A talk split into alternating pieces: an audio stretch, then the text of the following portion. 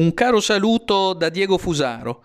Torna a farsi sentire il Monsignor Carlo Maria Viganò, come sapete una delle voci più problematiche dal punto di vista della Chiesa di Roma, un dissidente del quale non è necessario condividere tutte le tesi, sia chiaro, ma che sicuramente è non allineato.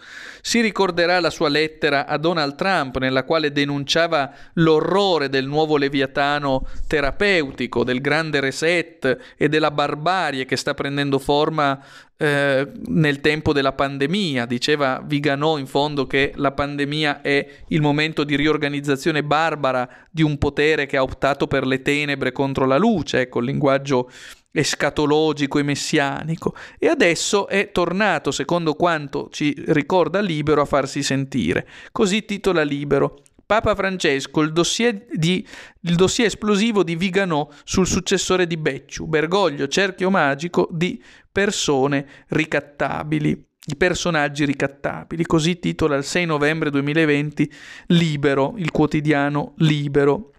Ecco che quindi ancora una volta Viganò procede controcorrente. Non sappiamo in concreto se abbia ragione oppure no, se siano tesi inconsistenti o di una certa consistenza. Quel che possiamo dire tuttavia, al di là del giudizio che si possa poi concretamente esprimere, è che questo personaggio sicuramente ha deciso di porsi di traverso, come usa dire, magari sostenendo anche tesi estremistiche non condivisibili, ma sicuramente ha deciso di far tremare l'ordine costituito, ed è per questo che lo guardiamo non con approvazione, ma sicuramente con interesse. Certo, alcune sue tesi sono esagerate e non condivisibili, ripeto, però tuttavia ha una sua potenza espressiva.